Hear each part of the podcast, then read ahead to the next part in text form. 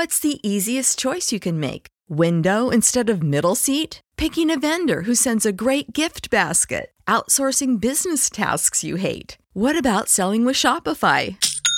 Whether you're selling a little or a lot, Shopify helps you do your thing, however you cha-ching. Shopify is the global commerce platform that helps you sell at every stage of your business. From the launch your online shop stage to the first real-life store stage, all the way to the did we just hit a million orders stage? Shopify's there to help you grow. Whether you're selling scented soap or offering outdoor outfits, Shopify helps you sell. Wherever and whatever you're selling, Shopify's got you covered. Sign up for a $1 per month trial period at shopify.com/try. Go to shopify.com/try now to grow your business, no matter what stage you're in. Shopify.com/try.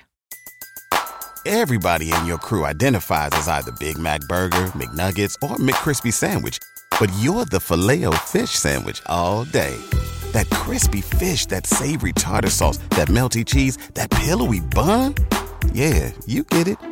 Every time. And if you love the Filet-O-Fish, right now you can catch two of the classics you love for just $6. Limited time only. Price and participation may vary. Cannot be combined with any other offer. Single item at regular price. Ba-da-ba-ba-ba. Welcome to the Fantasy Throwdown Podcast, bringing you the latest from the world of sports, DFS, and gambling. With over 5 years of hot takes and millions of downloads later, I guess he's been doing something right.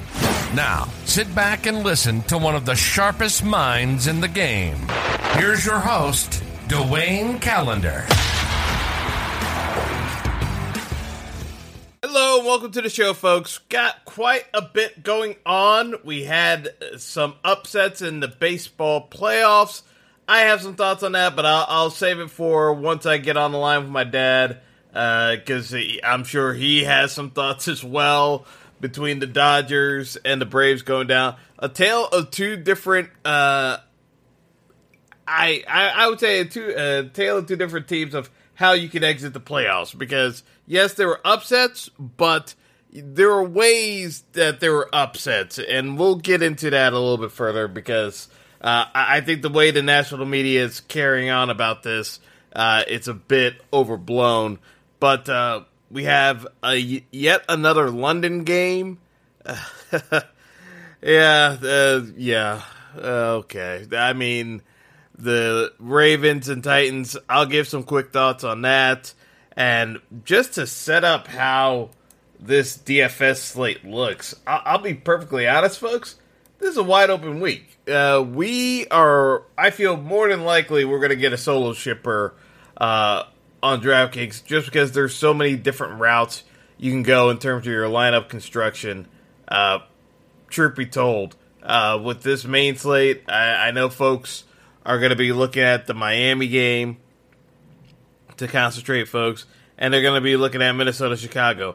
But I see multiple paths for shootout potential on this slate, where you can get a shootout in Indy going to Jacksonville. You can get some potential with Detroit going to Tampa Bay. And I know Jared Goff doesn't play well on the road historically, but the way that Tampa defense is set up to gamble on plays, I'm telling you, folks, I'm on Ron St. Brown. Obviously missed last week. This is going to be a coming out party for fantasy purposes. I would not sleep on that. We definitely have to kind of keep our eyes on this Arizona Rams game, namely because, as I always say, Arizona is tanking for that number one pick and to get Caleb Williams. But on the flip side, what you've seen from them is they still have enough offensive weapons where, you know, when they actually show effort to compete with the coaching staff, and the players are playing hard, it's the coaching staff that keeps taking the plays. When the coaching staff takes the reins off the offense can go, and they can move the ball on this Rams team. So I think from a DFS standpoint, there's a couple of ways I want to look at some of the builds. And truth be told, and because we'll get into the picks as well, but I think you can legitimately look at multiple pathways. So Chuba Hubbard is taking over as the lead running back. And I told, hey, y'all know what I said last week about Miles Sanders not producing. Yes, Miles Sanders was down with a shoulder injury, but if he was producing, they probably would have had him play through the shoulder injury. He wasn't producing, so guess what? They told him, you know, get your rest. We're going to ride the hot hand with Chuba Hubbard anyway. So Miles Sanders is going to miss at least a few weeks with the shoulder injury now. And Chuba Hubbard is mispriced because everyone was assuming Miles Sanders was going to be in. I'm slightly annoyed with that because he would have been a very sneaky play during the week if we didn't get the news about Miles Sanders being out completely. Hubbard's only 4,300. Carolina's one of the worst run defenses in the league. Mostert 6,400, and with Devin Achane, injured in IR for the next couple of weeks, it's Mostert's backfield pretty much. Yes, you have Ahmed, Jeff Wilson's available to come back from IR, but they're going to ride Mostert for the time being. To be honest, the Carolina pieces are so cheap that you could put in Mostert. You could go the route of playing Mostert with Tyreek Hill as well, who's 9,300 and the most expensive wide receiver on the slate. Miami's going to put up points on Carolina.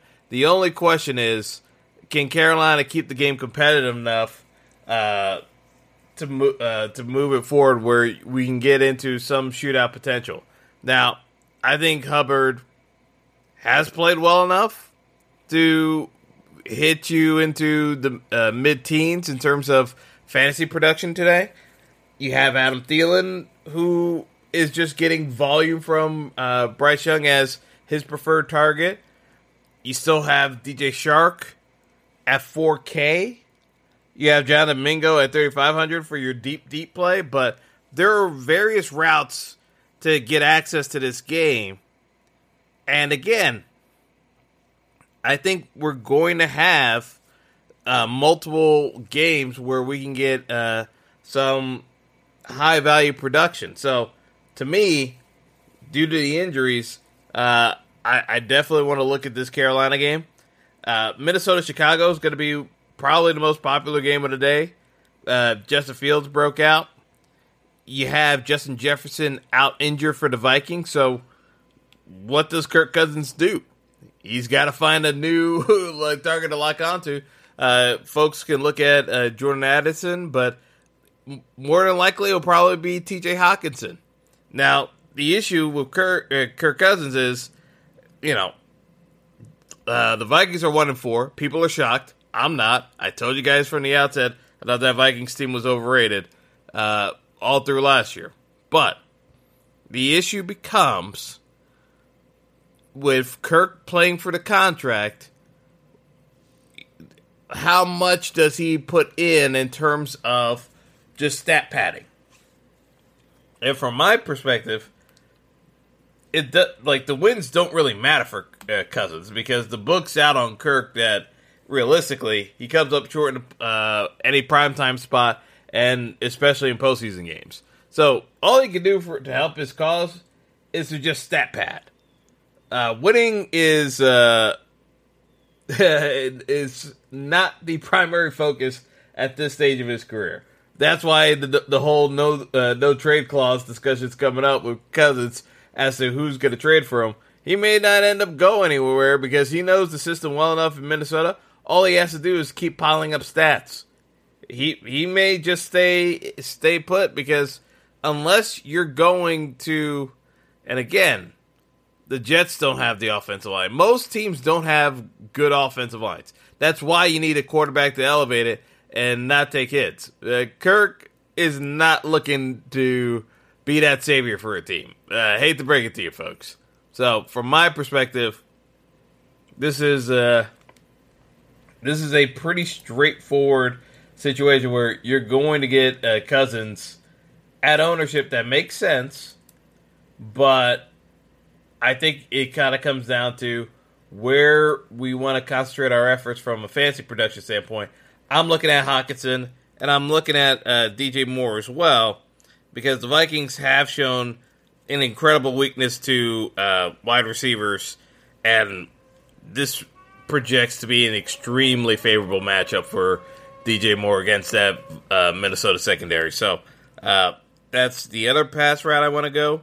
And then, as I said, late window, Arizona and L.A. is the matchup that can be explosive, even though we know Arizona's trying to tank. I definitely feel as though you can get Hollywood Brown at decent ownership at 5,300, but I don't think it's going to necessarily be that popular given all the other plays on this slate. So, again, multiple pathways to get there, but you know Cooper Kupp's going to get owned. I don't think Puka's going to get owned. Puka Nacua, the breakout rookie for the Rams, because Cooper Kupp's back. There are definitely fantasy options you could explore with some of these late matchups. We haven't even talked about no Sauce Gardner for the Jets. How does that Jets defense look? Interestingly enough, I think you could run into a situation where A.J. Brown becomes one of the best plays on the slate because of the fact that over the top, Philly is going to test that Jets defense, and I'm not sure how well Zach Wilson is going to be able to play to keep the Jets in the game. And if he turns the ball over, I mean, Jalen Hurts and those boys are going to just run it down the Jets' throat and try to wear out that Jets' defense. So a number of factors to kind of bear in mind. But from a fantasy perspective, I think there are so many different games that could break out that, yes, there is going to be ownership. But I do think if you can get the right mix, we'll see a very viable or unique solo shipper at the end of the day on DraftKings. So anyway, I'm going to take a quick break. I'm going to bring my dad out. We'll talk some baseball, then get into the NFL spread picks and just outright winners that we have planned for this week. So stick around. We'll be right back. Don't go anywhere. The Fantasy Throwdown Podcast will be right back after our sponsors pay the bills.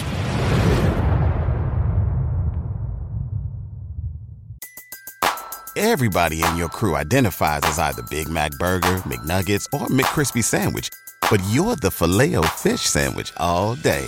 That crispy fish, that savory tartar sauce, that melty cheese, that pillowy bun. Yeah, you get it. Every time. And if you love the Filet-O-Fish, right now you can catch two of the classics you love for just $6. Limited time only. Price and participation may vary. Cannot be combined with any other offer. Single item at regular price. Ba-da-ba-ba-ba. Welcome back to the show. Hope you got your popcorn ready.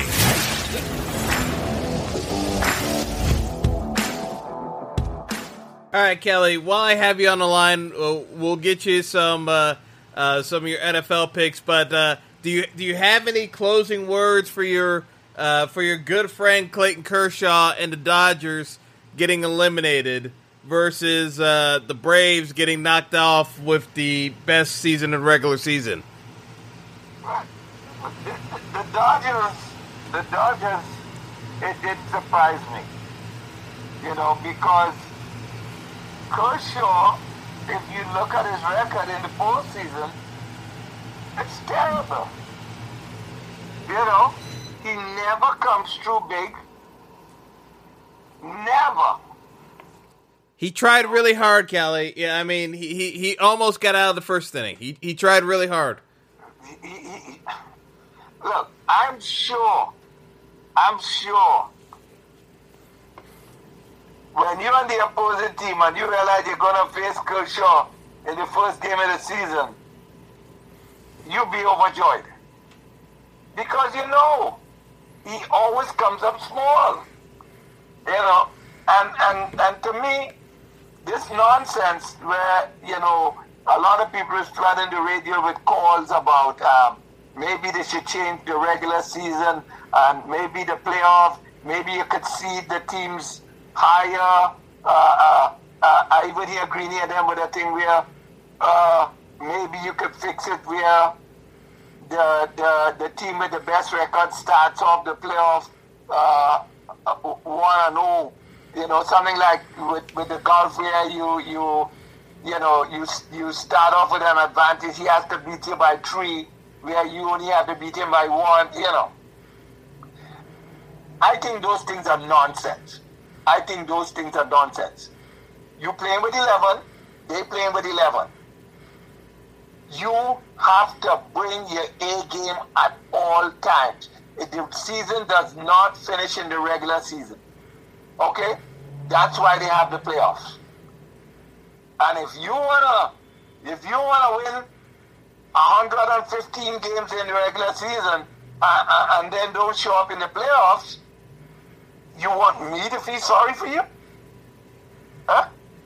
It's ridiculous.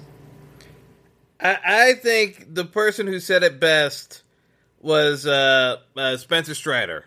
It's like, you know, if you can't be ready with 5 days off, then sometimes you have to look in the mirror as to the prep work that went into it. And he just accepted the loss. Like, sometimes the best team doesn't always win. But guess what? Part of being a champion is finding a way through even when you're not playing at your best. That's what makes you champion. Like I have to, like, explain it to folks. It's like, part of what makes you a champion isn't actually being the best. Sometimes it's just finding a way to get the W even when things aren't going exactly to your way. The Braves lost because they just couldn't get enough going in terms of, like, in some of the clutch spots. It's like, you know, even in the last game, you know, you had Pilar pop up when he had runners in scoring position, and yeah, Pilar is not like the top tier guy, but guess what? Your bench guys and your role player guys got to come through. That happens. Your role players have to come through. When the Braves won it all, it came down to Eddie Rosario being the difference. He just didn't have it this year. But guess what? You need those guys to be able to come through. But the Braves are one situation. The Dodgers are another, where literally the Dodgers just got rolled. And, you know, you and I have been talking about this for years now. Part of the reason why this show exists is to talk about edges and things that the market doesn't correct for. The national media talked up the Dodgers. And my biggest takeaway from the Dodgers being worried is the fact that, actually, once Urias went down for domestic violence yet again, the Dodgers were left with Clayton Kershaw and a bunch of rookies, pretty much. And it wasn't even the top-tier rookies for the Dodgers, because everyone else was hurt. Like, so, like, you had people blaming the pitch clock, this, that, and the other. It's like, well, maybe they got to look into, like, how they're having some of those guys throw. Because, yeah, they're having great velocity and whatnot, but if everyone keeps getting hurt by throwing max velocity, maybe you got to change a couple of things with your analytics as to how you're going to have your pitchers throw pitches. Because you got to have them ready for the postseason. It doesn't make any sense getting all those regular season wins by having guys go max effort every single time out there and not being able to play in the postseason. Because we know this. I mean, you know, Greeny and the rest of the national media, like, might not understand this, but Clayton Kershaw is a terrible postseason player. He has always been terrible.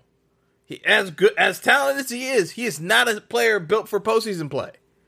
mentally, for whatever reason, it does not click for him, and he is a very hittable pitcher in the postseason. Because all the pitches that he likes to execute in the regular season, that he nibbles on the edges, they turn into beach balls come postseason, and guys just sit on it and wait for him to implode. Like, the Diamondbacks had no fear of Clayton Kershaw. There's a reason why they chased him out of the first inning. Because they know. The book has been out on Kershaw for years now. He got protected in the World Series run during COVID because there was no crowd around. Like, that was the best thing for him. And even then, he still needed to pitch out of the bullpen for the Dodgers to have a decent outing. So, like, he threw the 3 innings, and then by the time he did start for the Dodgers against the Rays later on in the series, he only went 5 innings. It's not like he had this, like, 8-inning, like, 9-inning shutout game. Like, he never had that. He still sucks at the postseason. So, you know, again, even in a matchup where he was supposed to dominate, he has never been the dude when it came to clutch situations. Now, did I think the Dodgers were still going to find a way to win that series in 5? Yes, but in spite of him. But I said that series was going 5 if they started at Clayton Kershaw to begin with. The issue with the Dodgers is their bats went a little cold, and so by the time, every time the offense started out against Arizona, they were always multiple runs behind because all the pitchers got lit up to start the game. It's hard to do it. Yeah, and bats and them they went cold at the worst time, you know. Yeah. So, but it happened. But like they got rolled. But anyway, yeah. I know we said we were going to talk NFL, so I'll start you off here with the London game. And oh boy, I know you're going to love this one because we literally talked about this last week with the Ravens. Ravens again, favorite 3.5 favorite in London playing Tennessee. You know, remember last week I told you when that game was going on, I said the Ravens have a way that they be playing and they dominating the game, and you kind of like sit there and like, this game is over. The Ravens go, and then you realize, hey, wait a minute, how is this game so close? Ravens only up by 3. You know, like, hey, wait a minute. I thought they were up by more than that. They always keep the other team around, just in case if the other team wants to win the game for some reason, you know. And then because the problem I have with the Ravens is every team have their little blunders, whether it's the quarterback might fumble a ball or he might throw a pick. So you got to guard against these things, and when you have your foot on the other team's neck, you got to push. You're going to push down. The hardest thing about the Ravens, and I keep seeing it with the Ravens, they play like front runners. They play like front runners. Like, they literally need to boat race teams and be out multiple scores in order to win games. Otherwise, it turns into this tight game where literally it could be a coin flip, and they should have been dominating. Like the Bengals game, they should have won by 2 scores. The Colts game, they lost, but they should have won that game. Last week against the Steelers, that Steelers offense was so bad. They had no business winning that game. Look, let me tell you something. Even when they are by 2 scores, I just be scared of the Ravens because for some reason they keep teams in the game. I never get that game against Miami last year. You know? Yeah. When they were up by multiple scores and just found ways to give away the game. So I don't know. You know, they have more time of possession, they have more yards sometimes, but they never score. They just keep. If they don't get easy scores, they don't convert their chances. Like that's the thing about with the Ravens that always worries me They need to have a big play and get that big play working for them. And if they don't get that easy score or two, every game turns into a grind. It's something else. I said this last week. I said, you know, they keep hanging around here, and it ain't like the Steelers were playing great or anything. You know, I mean, the pass rush, the pass rush unit was basically the MVP of the game for the Steelers. Everyone else, basically, they collected a paycheck.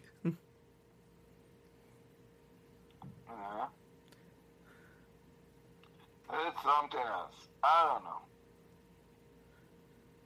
know. So at the end of the day, like, what you got? Are you taking Tennessee to win it outright then? Yeah. I think Tennessee got a little something. You know, they got a little thing from that win last week. So I think if I had to pick, I'm gonna pick Tennessee. Yeah, I'm gonna take Tennessee because I'm listening to Bob Scott, and he might be right. You know, Odell Beckham might be cooked, you know. Yeah, you know? I think Odell. The last we saw of Odell was in SoFi Stadium. I think that stadium and that last knee injury took out what was left of him. Yeah, because even before he got injured, I didn't even realize he was on the field. You know. Yeah, so. Yeah. He came back, but he has not been the guy. And I don't know. And again, with those type of knee injuries, sometimes it takes more than a year. But at his age, the problem is you don't have that time. So the problem with Odell Beckham is that. Because we're closing in on 2 years now since that Super Bowl, so yeah. That's the problem. Yeah, and don't forget that Super Bowl injury was the second time that knee got injured. Yeah, you know I don't know. He's not a young guy. He ain't that Odell Beckham that was on the Giants. Yeah, you know. So he may be done. Yeah. Unfortunate, but that's probably a more accurate statement. All right, moving on. I mean, on the Tennessee side, I mean, they've been looking rough. I mean, that Tannehill contract looks worse every friggin' game. It's like that GM dessert, like that GM. Oh God. It's like, I don't even want to say his name because every time I say his name, I get more aggravated about the A.J. Brown trade. It's like, you made the Eagles a juggernaut with that dumbass trade because you gave Tannehill all that guaranteed money. And the Giants did not learn this lesson. Well, they sort of learned the lesson by at least not making it like the 4 years guaranteed that Tennessee did and only 2 years guaranteed with Jones. At least they learned that. But you see what happens when you give the money to the guy that can't actually make anyone any better. That's the thing with that Tannehill contract, because it screwed them up, you know. And you see it now, because most teams, what they do is they just try to make sure that Henry don't beat them, you know. But the thing is, I think Derek has lost the half step. Yeah. I think I'm still gonna pick them over the Ravens because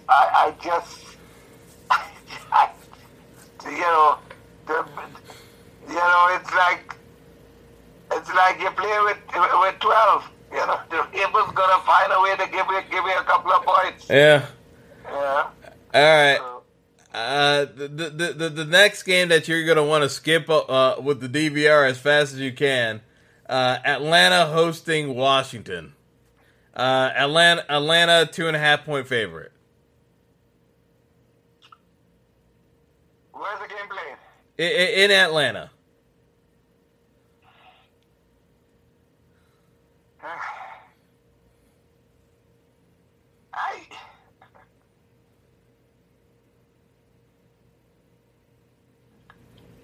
Atlanta has won some games that I have no idea how they win in those games.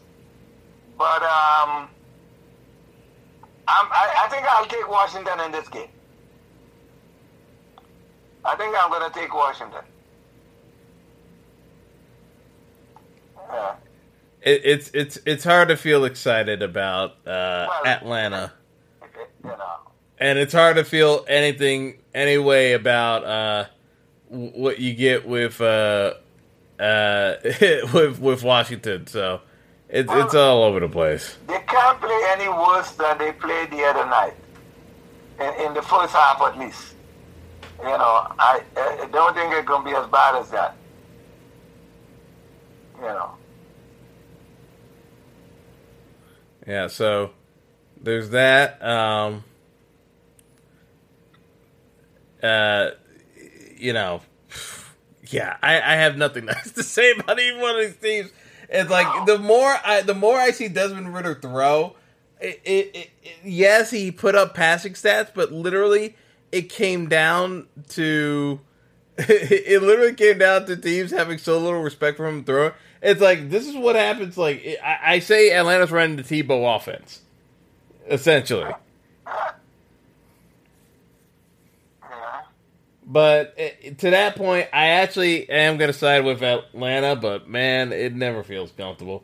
It's just the fact that I don't trust Sam Howell on the road. I know he had that somewhat decent game against Philly, but I think part of it was Philly just being banged up. I think the way Atlanta plays defense, if they shut down the running game for Washington, I think Hal's gonna have a tough day. Yeah, I'm just figuring that Washington defense should bottle up. Oh yeah, no, it's like I'm not expecting offense from Atlanta. This is gonna be one of the uglier games of the day, so, in my opinion. Well, I'm hoping for a pick or two. You know, you could throw a pick or two, and Washington could get a couple scores on defense. This is how I'm looking at the game. Yeah. Because I'm not seeing much offense in this game. I think I'm looking for a couple picks on defense. You know. So, you know. Yeah. So, next up. Woo! All right, the Bears hosting the Vikings. Vikings 3.5 point favorites, but I mean Justin Jefferson's on IR. This is interesting. No Justin Jefferson. You got Kirk Cousins and the other receivers against that bad Bears defense, but we haven't seen Kirk Cousins without a number one wide receiver in a couple of years. Because ever since he's been in Minnesota, he's had a number one receiver. You got to kind of go back to some of his Washington days to the last time he didn't really have a top-flight receiver because, remember, he had Diggs and then it was Jefferson. So, realistically, this is a very interesting dynamic for the Vikings because we both know that they do dumb things, but talent-wise, this is actually a more even matchup on paper than one would suspect. Well, it might surprise you, but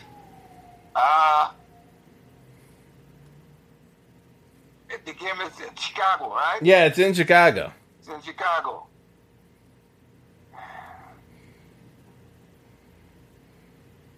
I think I'm gonna take the Bears. I don't believe what's coming out of my mouth, but yeah, I'm going to pick the Bears simply because I can't see myself picking Kirk Cousins to make plays without. Let me tell you something. Since Kirk Cousins has been in Minnesota, it's some of the most spectacular catches you have ever seen. And you know why that is? Because he don't throw the damn ball properly, and the receivers always have to make these circus catches, you know, which everybody loves because, like I said, they always talk about that catch Jefferson made in that game, and the damn ball was thrown too high. There was no need to throw that ball that high. Yeah, to me, this is a very awkward game. I could actually see this being a monster game for TJ Hockenson because that Bears defense is shoddy. So he is going to have some matchup advantages. So it's a matter of can Kirk not screw up and get the ball to him because he's going to have opportunities to put up points against this Bears team. I don't have any doubts about that. Yeah. But, I don't know. Let's see the Bears can build on their last game. Yeah. The massive win over Washington. Yeah, maybe Justin, they let loose Justin Fields and he runs all over the place. Well, the fact that the fact that they weren't letting Justin Fields run might be the dumbest indictment of a coaching staff. Well, that's the problem. I'm hoping that the coaching staff has figured out that, hey, you gotta take the harness off of Justin Fields and let him sometimes improvise his, as he goes along. Yeah. So next up, we got Cincinnati hosting Seattle. Cincinnati 2.5-point favorites. I think Cincinnati. Yeah, I would say this is one of those matchups where the Bengals finally start looking healthy. You got Seattle traveling.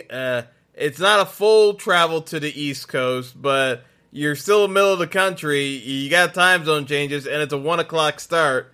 This is not a great, spot for if I'm Seattle here. This is one of those games where it's try to keep it close in the first half and see you can win the game in the second half. But, yeah, I would side with Cincy. Yeah. I'm taking the Bengals because I'm believing Joe Burrow when he says that because I saw him make some plays Sunday, which is the thing that always annoys me when I pick against him, where he looks, if Burrow can't backpedal, he makes that kind of backpedal where he backs out and makes room. If he can't do that, that's a problem. And for the first few games, he couldn't do that. He makes that back pedal, and when you think you have him sacked, he just brings it and he steps aside, and that's how he makes those plays. So when he can't do that, that's a problem. And I saw him do it last week, and then step into the throw, which he couldn't do the first couple of weeks. So I'm believing him when he says he feels good. If he's lying to me, I'm going to kill him because I'm picking Cincinnati. Yeah. So we'll see. Yeah. It's just one of those where, I look at it, it's this looks like a pretty tough spot overall for Seattle. And DK slightly banged up. I just don't love it. Next up, we got San Fran, 5.5-point favorites, traveling to Cleveland to play the Browns. Give me the Niners. I don't know about you. Yeah. Miles Garrett is playing at a high level, but I don't think they can keep up with that Niners offense. I don't think so. Yeah, give me the Niners. Yeah. Next up, I just don't think there's much else. If Deshaun Watson it actually plays, it could be a closer game, but who knows? It's not clear.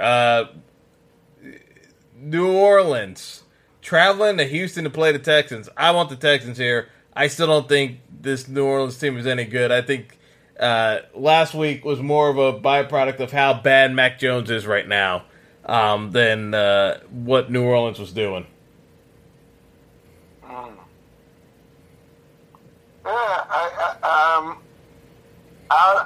I'll take the Texans too, because the Texans play hard, and I'm not sure that New Orleans is as, you know.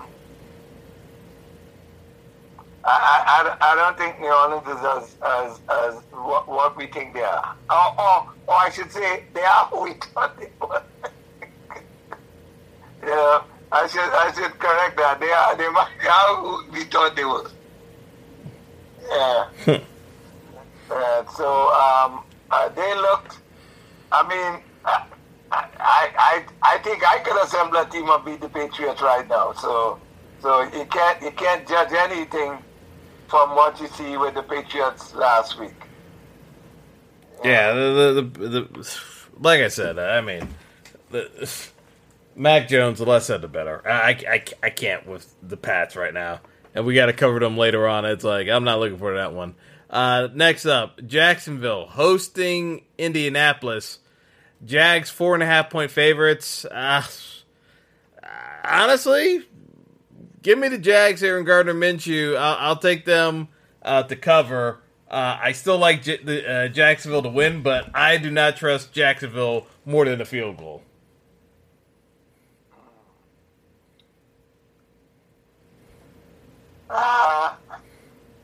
Who's favorite there? Yeah, it's still Jacksonville as a 4.5 point favorite at home. Yeah, I'll take Jacksonville. Yeah, so we're gonna disagree there. Next up, we got Miami in the onslaught spot here. So they're hosting Carolina. 14.5 point home favorite against Carolina. Yeah, give me Miami to cover.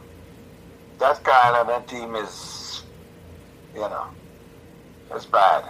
it's bad. They're rebuilding, Callie. That's what the kids call it. They're rebuilding. Oh, please. Hey, remember Matt Rule said it wasn't built in a day. It takes years. Oh yeah. Which means. Anyway, in 2132, he'll have Nebraska as a powerhouse. Bingo! You got it. Just needs more time. Oh yeah, a little more time. All right. So we got Baker Mayfield and Tampa Bay hosting the Detroit Lions. The Lions are 3.5 point favorites on the road. Give me the Lions. Yep, I don't trust Baker at all. That Lions defense is playing well. Just give me the Lions. 4:00 game. I told you I was not looking forward to talking about this. We got Josh McDaniels and the Raiders hosting the Patriots. Raiders 3.5 point favorites, mainly because of how bad Mac Jones has played. Who set up that game? I'll take the Raiders. I don't think I'd ever say this, but I'll take the Raiders because at least the Raiders. Oh, wait a minute! I'm saying I take the Raiders. Is Davante Adams healthy? Well, this is the question. It doesn't look like Davante Adams is healthy, so. To me, I'm still not sold on because I think if Davante Adams is banged up, I think Bill can still come up with a game plan defensively to make life miserable for Jimmy G, and they know how to play Jacoby Myers. I think they can give the Raiders a lot of trouble. I don't trust the Raiders, and if you give me the hook, I'll probably pick the Pat side. even though I really can't stand Mac Jones. Like, if anything, I feel like if the game's close enough, Belichick could just give Mac Jones the hook early to Bailey Zappi if he thinks he can still win the game without Mac Jones. So, to me, this is one of those spots where you could get Mac Jones benched if it's a close game, and just the signal that, like, the coaching staff has lost confidence in Mac Jones. Well, this is the only thing where I picked the Raiders, but I forgot to ask if Davante Adams is healthy. It's still the question of the day. Like, yeah, he's slated to play, but is he healthy? I doubt it. I think it's the old question: are you hurt or are you injured? He's probably hurt, but he's not injured. I don't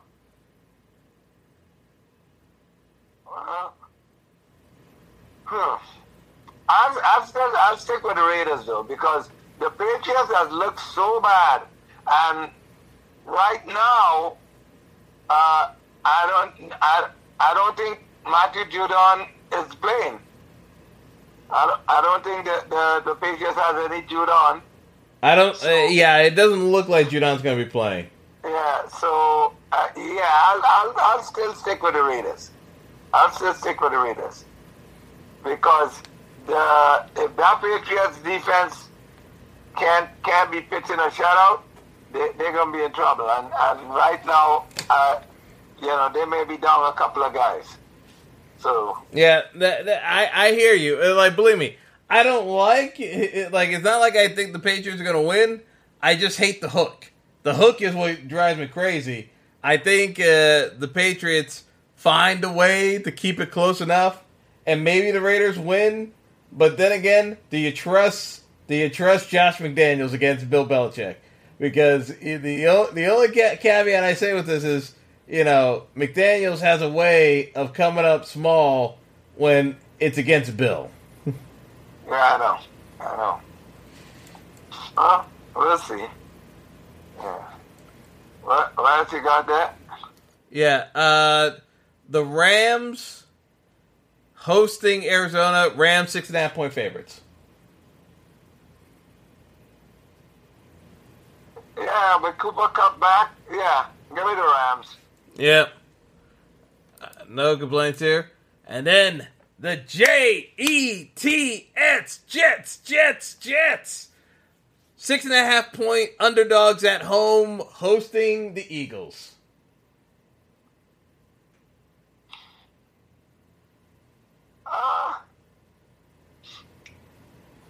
You know,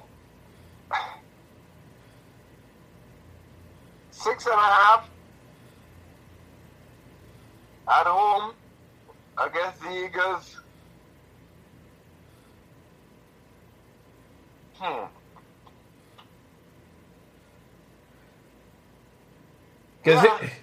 I'll take the Eagles. I'll take those. I'll take them with the Eagles because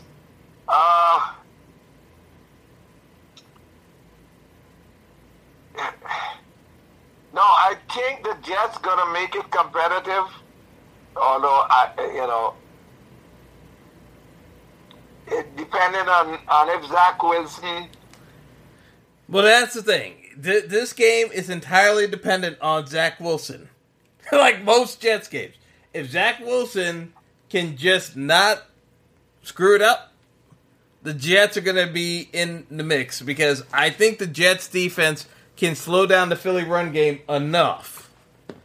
But if Zach shows any fear or he can't make some of the throws that he should have available to him against that Philly secondary, this could turn into the Cowboys game all over again. So, I know you want to take the Eagles side, so I'll let you have the Eagles at the 6.5 cover. I'm actually going to be on the Jets side because I think the Jets probably keep this to like a 24-20 type game. And the only reason why I say the Jets get to 20 is because they probably turn the ball over. They turn the Eagles over and give that Jets offense a short field.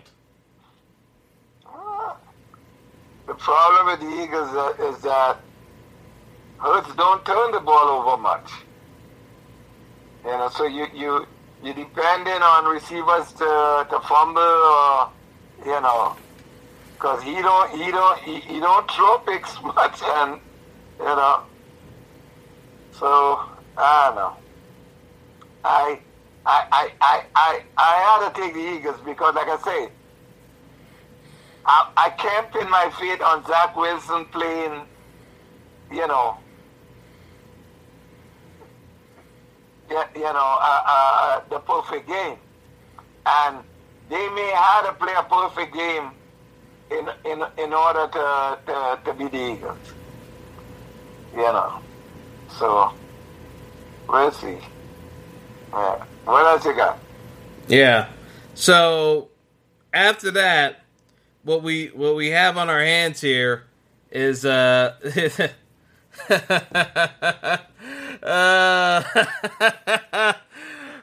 God! The Giants. The Giants going to Buffalo. Bills by whatever number you want to give them. Tyrod Taylor versus the Bills. How do you feel, Callie? It's going to be an early night for a Sunday. Who is the backup quarterback? No, it's Tyrod. Oh, you mean the backup to Tyrod? You gotta know who's the backup. Tyrod Taylor is not last game. Are you kidding me? Instead of having, actually, you bring up a very fair point. You bring up a very fair point for DFS. Technically, it'd be Tommy DeVito. So technically, for DFS purposes, it makes sense playing Tommy DeVito in Showdown. See, Callie, you've given me an idea. It could be the week to play Tommy DeVito in Showdown because there's no chance Tyrod's surviving this entire game against the Bills. No, you are going to see. Try and make sure who is the backup, because I'm telling you, you know the. Oh wait a second! Oh wait! Actually, I missed this news. Oh, this is big news. I changed my pick on the Jets game.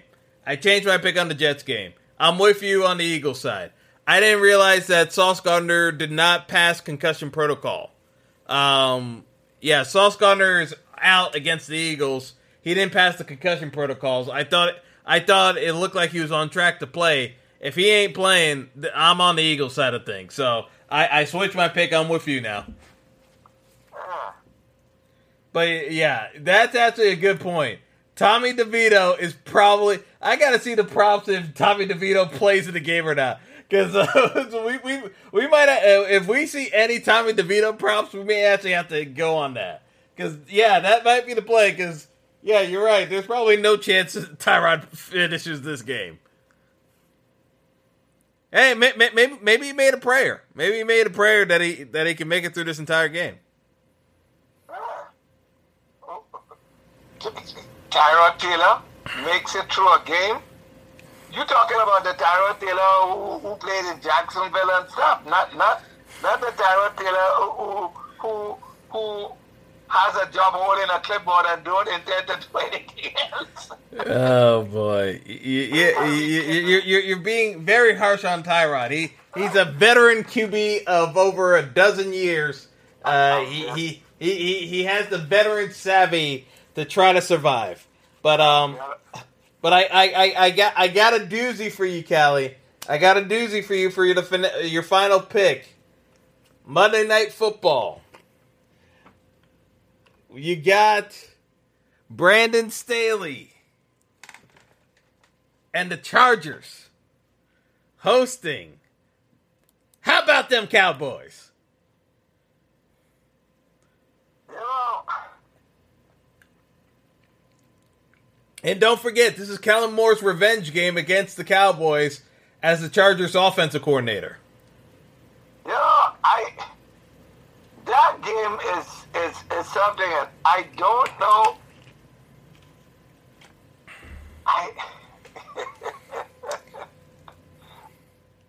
The Chargers are 2.5 point favorites, And for the life of me, the Cowboys can find a way to lose this game, but I'm still going to bank on Brandon Staley finding a way to lose this game more than the Cowboys will find a way to lose this game. Well, there's a problem I have with picking this game. If I'm picking the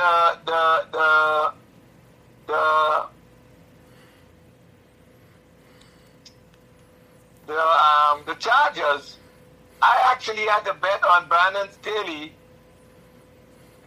being a good coach, which I know he's not. You know?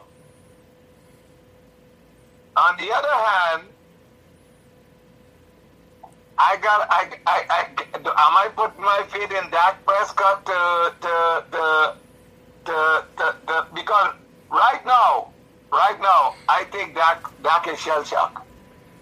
Because I see Dak threw a couple picks there the other night, and I think he was just like, you know, because I had no idea why McCarthy kept Dak in that game, because Dak threw a couple of picks there that it's like, I gotta get rid of the ball.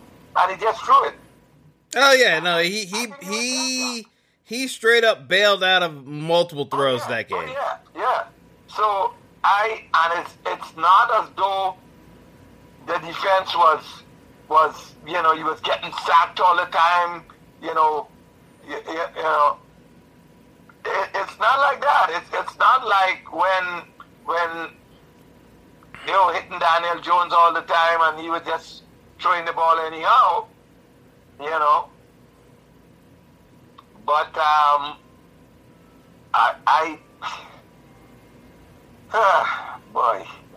my God, I actually gotta pick the Chargers in this game, and you know how hard that is for me because I think they have one of the worst coaches, you know. I tell you what, though, I'm picking him. But if he pulls that shit where he goes for it in his own half, I'm going to come to the TV and strangle his ass for sure. I'm telling you, if he pulls one of those things and screw up my pick, I'm going to kill him. I'm telling you, whether they lose the game or not, I'm going to kill him.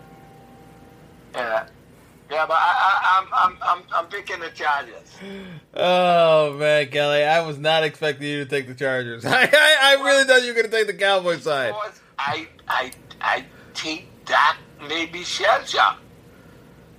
If the Cowboys tell me they was going to start, was the guy Cooper Rush? Cooper Rush. I might have taken the Cowboys, because I would know what kind of game plan is coming out there. But first to begin, one of the problem is, one of the things I laughed at last Sunday was McCarthy.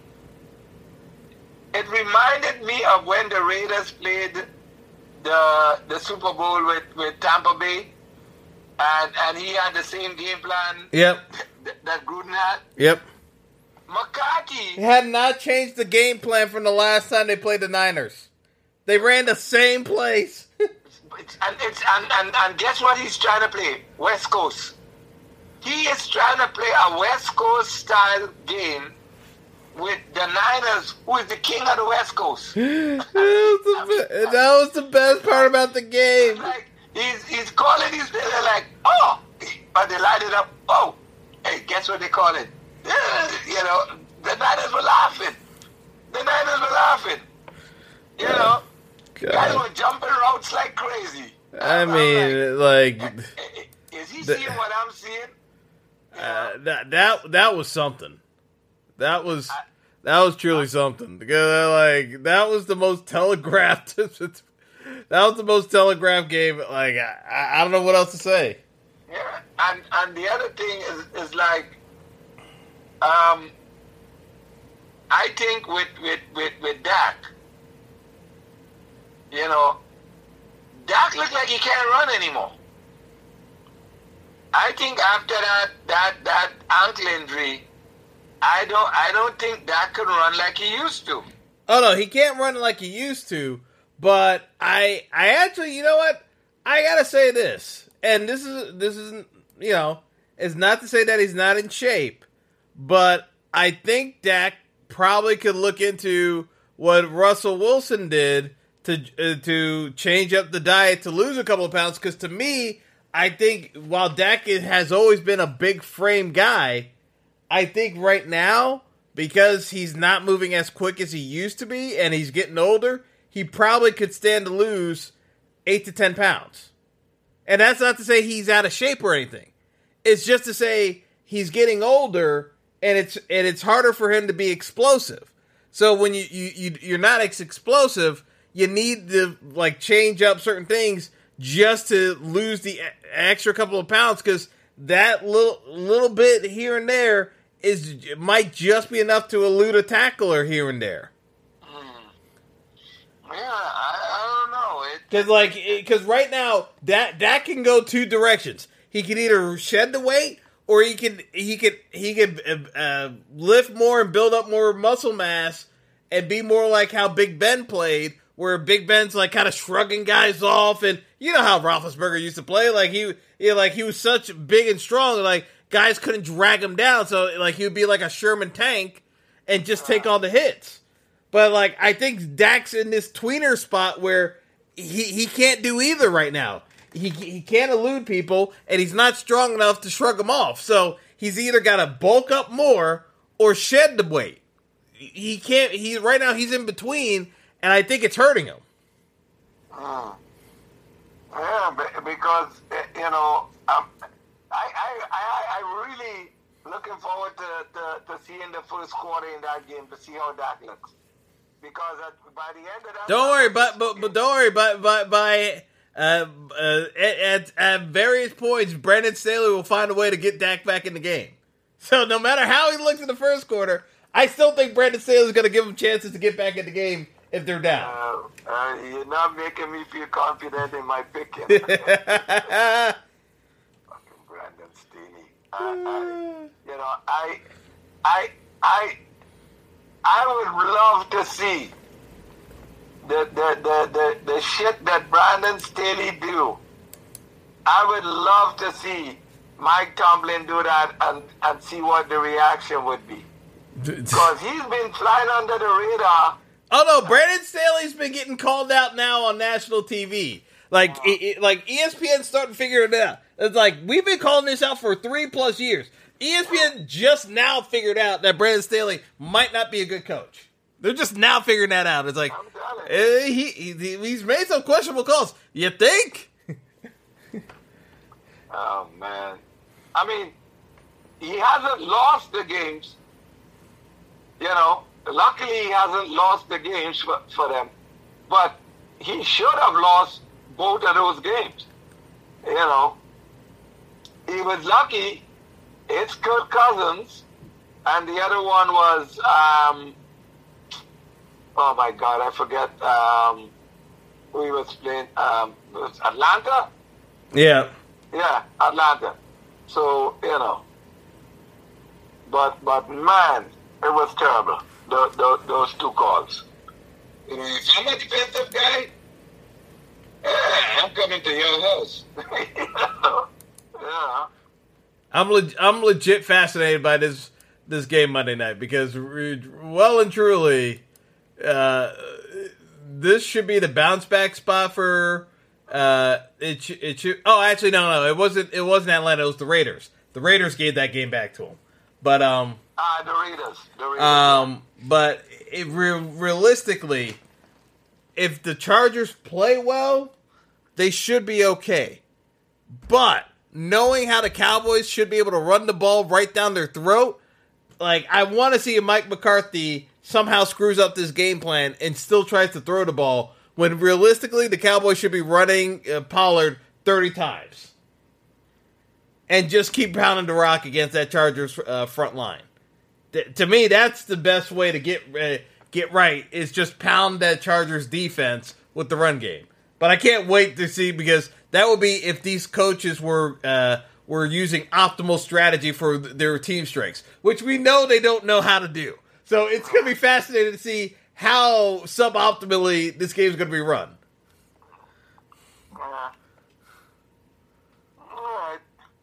All right, you take it easy. It looks like Notre Dame's going to have a good night, which means I'm not going to be happy. So, like, we'll catch up on Sunday, Callie. Well, you know, I'm conflicted with Notre Dame this year because I want to see the coach do well.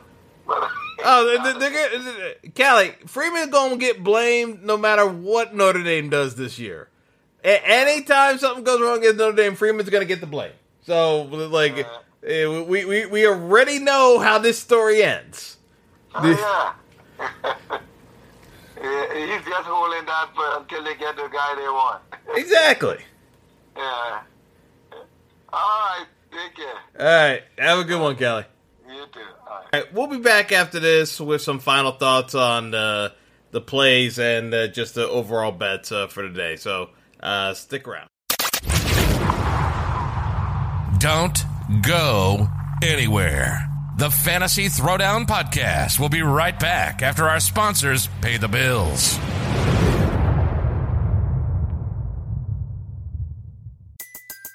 Everybody in your crew identifies as either Big Mac Burger, McNuggets, or McCrispy Sandwich. But you're the Filet-O-Fish Sandwich all day. That crispy fish, that savory tartar sauce, that melty cheese, that pillowy bun. Yeah, you get it. Every time. And if you love the Filet-O-Fish, right now you can catch two of the classics you love for just $6. Limited time only. Price and participation may vary. Cannot be combined with any other offer. Single item at regular price. Ba-da-ba-ba-ba. Welcome back to the show. Hope you got your popcorn ready.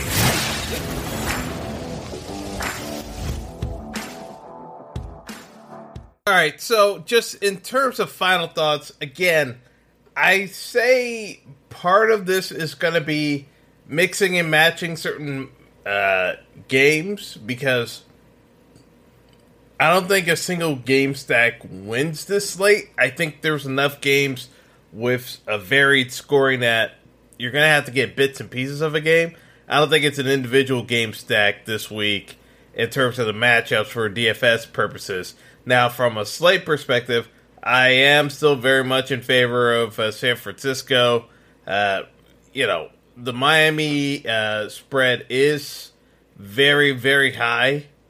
I just don't think, in terms of the quality of play from Carolina, that it's unwarranted that the Miami line is so high. So there's that piece of it, too. But,